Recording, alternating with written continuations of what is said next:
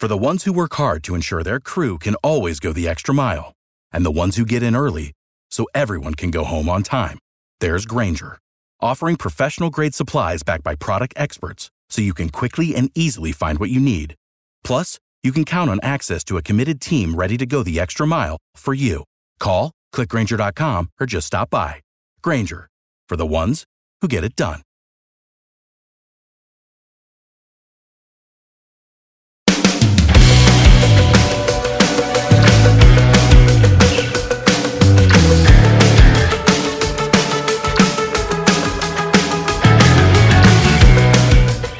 Good morning, H Town. What is up? Welcome to the Bleav in Astros podcast on the Bleav Podcasting Network. My name is Jeff Balke. I'm your humble host. Well, the sun is shining, the birds are chirping. The city of Houston might actually get a little bit of rain this week.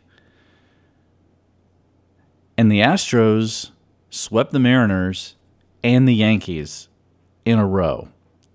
It's a good, good Monday morning for everybody. I'm recording this at about 9:30 on Monday, July the 25th. The Astros are back at it tonight in Oakland. But for the moment, I, I just want to bask. I just want to bask in it. I want to soak it in, soak in all of the hate from everybody who's angry about it. You can catch me on Twitter at Jeff Balke, J E F F B A L K E. You can also catch me occasionally on KUHF 88.7 FM here in Houston. I'll be on there this morning uh, talking Astros and probably Dynamo, maybe Texans. I do talk a lot of different kinds of sports on there. And uh, you can also catch my writing in the Houston Press. Uh, if you go to the Bleav in Astros podcast page on BLEAV.com, you can find uh, links to my author page on the Houston Press. You can also find it at linktree.com slash Jeff Balke. Like I said, I'm, I'm just trying to like like soak it in right now. The Astros with now the I guess the third best record in all of baseball. The Dodgers have the same number of wins but two fewer losses because they played two fewer games. The Astros are back a game and a half only of the Yankees. And just a few days ago, people were worried. I remember I even said on this podcast, and I wrote about the fact that, hey, people are worried. The Astros are only nine games ahead of the Mariners, just nine. Mariners won a 14 game winning streak. And then something happened. The Astros went to Seattle and they swept them. Oh no! As the Seattle's Mariners broadcaster radio broadcast. I don't know if you heard this. I, I linked to it on Twitter, but uh, the guy was saying there was going to be this was in game the second game of the series, and they were trying to rally, and uh, guy hits what he thought was a base hit, and he's like, "It's a base hit into center field." Oh no! Where did Pena come from? Jeremy Pena, apparently a former high school high jumper. Who knew? Leapt in the air and snatched victory from the jaws of defeat. Um, radio, not the best radio broadcast of the weekend though. The best one of that, and I also have this uh, linked in my Twitter feed, was the Yankees radio guy who was calling um, what he thought was a home run, and and his uh, it went something along the lines of "It's high, it's deep, it's gone, but caught." Apparently, Giancarlo Stanton hit a very high, long, deep drive that was caught right on the warning track. That's the kind of thing maybe you might want to think about. All all respect to the Yankees broadcasters who are fantastic, but my goodness. So let's talk a bit about this past weekend. Starting last week on Thursday and going through the weekend, the Astros sweeping a two game doubleheader. Well, that's what a doubleheader is, right? It's two games. Semantics. Um, they swept the doubleheader against the Yankees and have just dominated the Yankees this year. They really have. I mean, it, it's really true. And and um, the Astros seem to be at their best when they're facing the best competition, right? I mean, they've been look, they've been great for the last month plus against everybody, But against the Yankees in particular, they really seem to relish their chances against the Bronx Bombers. And uh, it was just a, a, beautiful thing to watch, uh, just a beautiful dismantling. And then they go to Seattle. And this was really, a lot of people are referring to it as Seattle's World Series, which is funny. But, you know, Seattle was really, and, and look, and reasonably so, they were riding high, riding high on their 14 game win streak. Who wouldn't? Everybody would ride high on a 14 game win streak, and good for them. But they were kind of a, a, a favorite. I don't want to say a favorite. They were like a chic favorite to win the AL West, to take down the Astros for the first time in, in a number of years. And but they haven't made the postseason in a long time, right? A long time. They're probably going to make it this year. But there was a lot. They were like, "Come on, fans, come out to the ballpark." The fans were loud, and the Astros just did what they do, which is they go out and they win, right? And they win under tough circumstances. And you saw some great performances, right? Justin Verlander, who I'm going to talk about in just a minute, uh, Ryan Pressly, who just came back from uh, paternity leave. But the first one I want to talk about is Jose Altuve. Let's listen. I'm going to ask all of the fans of the opposing teams in both leagues, American League, National League, I'm going to ask you for a favor. I know that most of you hate the Astros. I get it. You know, you're still smarting over the fact that the Astros won the World Series during the cheating scandal. I like using that voice when we're talking about the 2017 cheating scandal because it feels like it has more gravitas. I know everybody's mad about it. And look, there's been lots of clever protests. When they threw out the inflatable trash cans during Astros games in the 2021 series, clever, funny, you know, I get it. Um, and I'm sure there would be some of us Astros fans who, if it, another team had done it, Yankees, Red Sox, um, we would probably hate them too. But the fact of the matter is, everybody knows the Astros got caught. They were the scapegoat. I'm not saying they didn't cheat. They did. They shouldn't have done it. They got busted and they got what they deserved. Period. End of story. But one of the things is we're now five years removed from 2017. And fans are taking it real personal still. And I get that. Cool. But I'm going to ask all of you fans to do something for me. Every time the Astros are in your ballpark, I need you to do something. This is really important. And I think you'll be willing to oblige me. I want you to boo Jose Altuve. I want you to boo him like your life depends on it. I want you to go out there to the game and bring signs that talk about how terrible Altuve is and what a horrible person he is and you know just I mean don't don't be disgusting. Don't take shots at his family. This is sport as as my friend and uh, colleague Sean Pendergast would say. This is sports hate, not real hate, right? Go out there and give it to him good. Hammer the hell out of him. Work him over. Boo, boo, boo. Do it. You know why? Because it only makes Jose Altuve stronger. I mean, you guys, look, I'm not. He's he's already got was it nine leadoff home runs this season. He's third only to Craig Biggio and George Springer in leadoff homers for the Astros. But let's talk about that third game. They're booing him. Like, look, the Astros have already won the series they're still booing Jose Altuve like there's no tomorrow, right? He comes up to the plate to face Robbie Ray, who is a high first fastball pitcher. 68% of the time, according to the broadcast, he throws fastballs on the first pitch.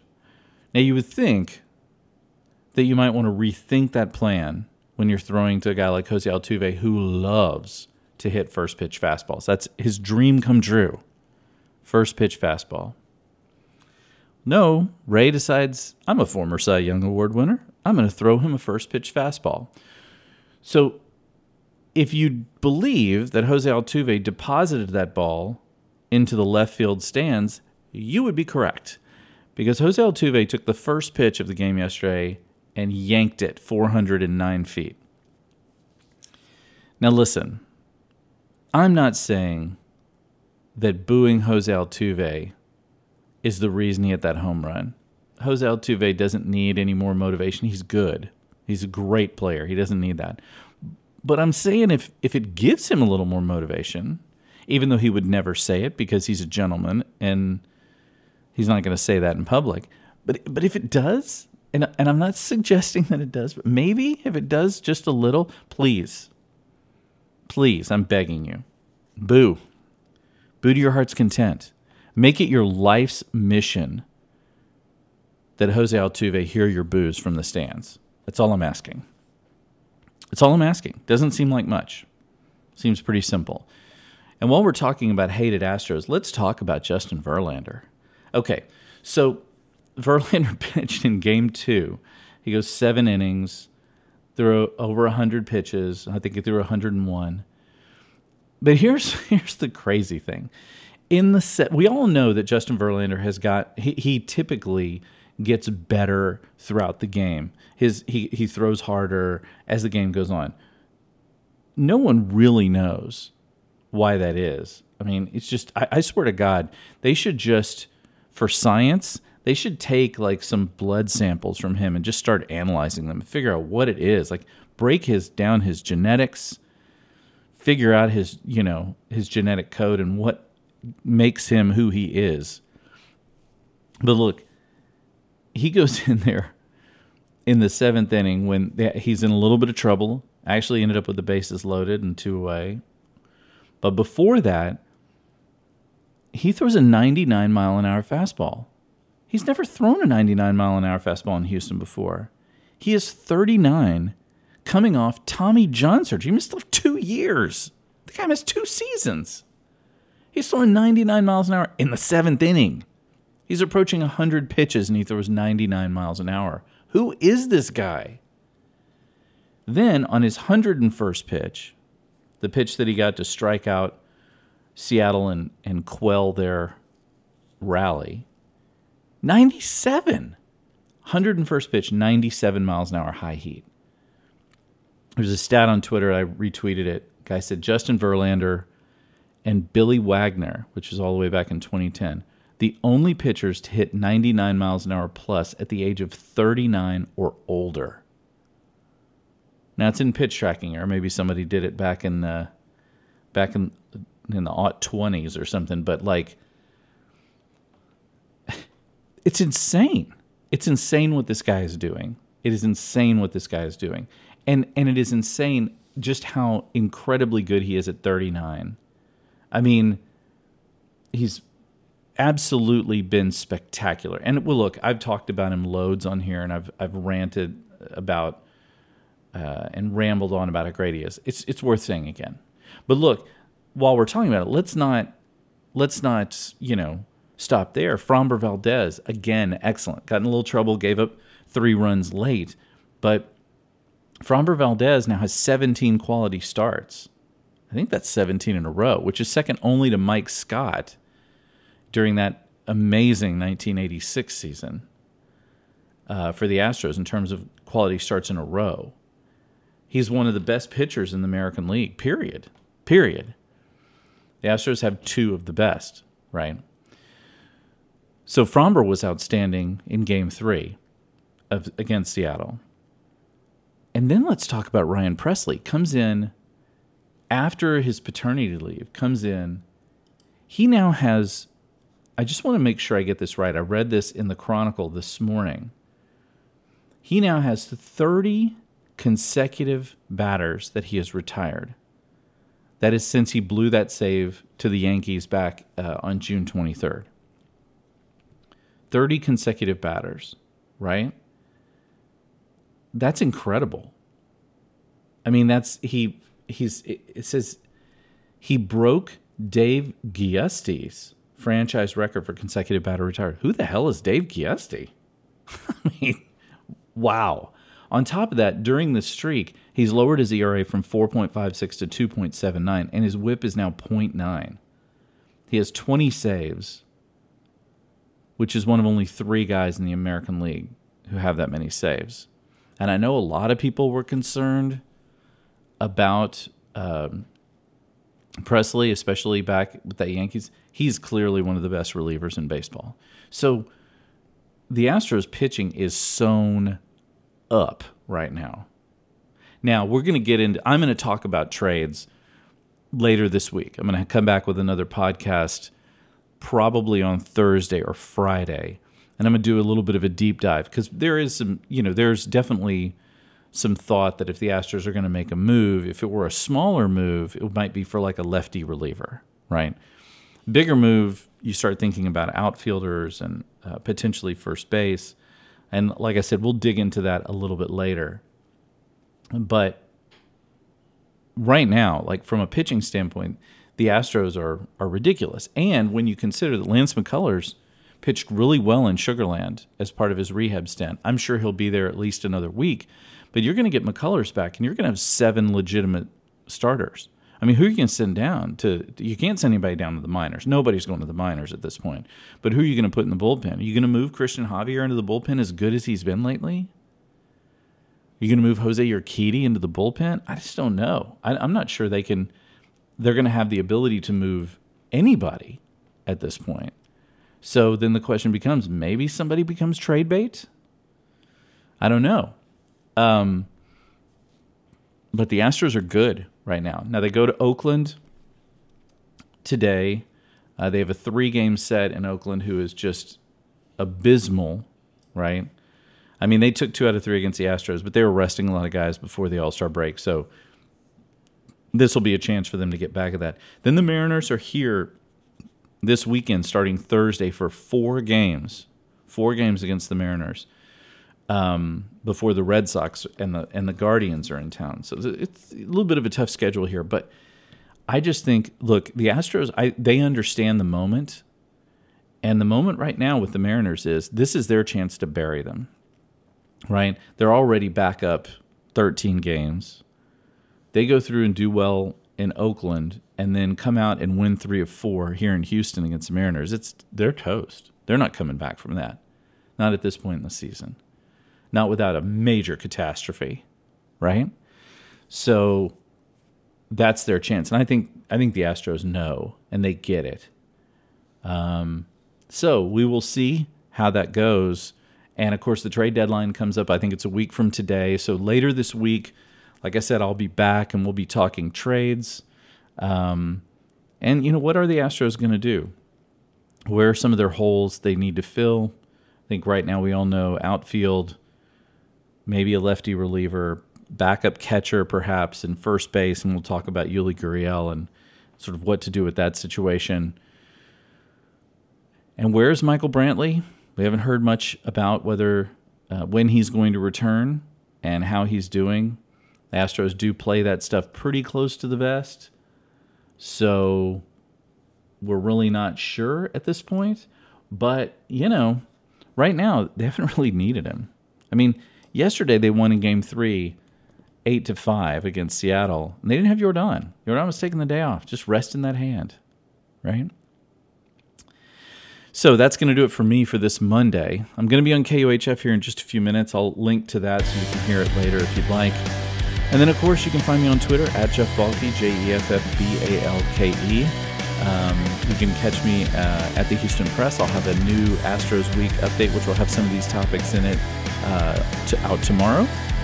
And uh, enjoy the week, everybody. Like I said, smell the roses. The Astros are kicking some ass right now, and we should all be loving it. You guys have a great week. Until next time, I'm Jeff Balke. Thanks for tuning in to the Bleav in Astros podcast on the Bleav Podcasting Network. Go Astros.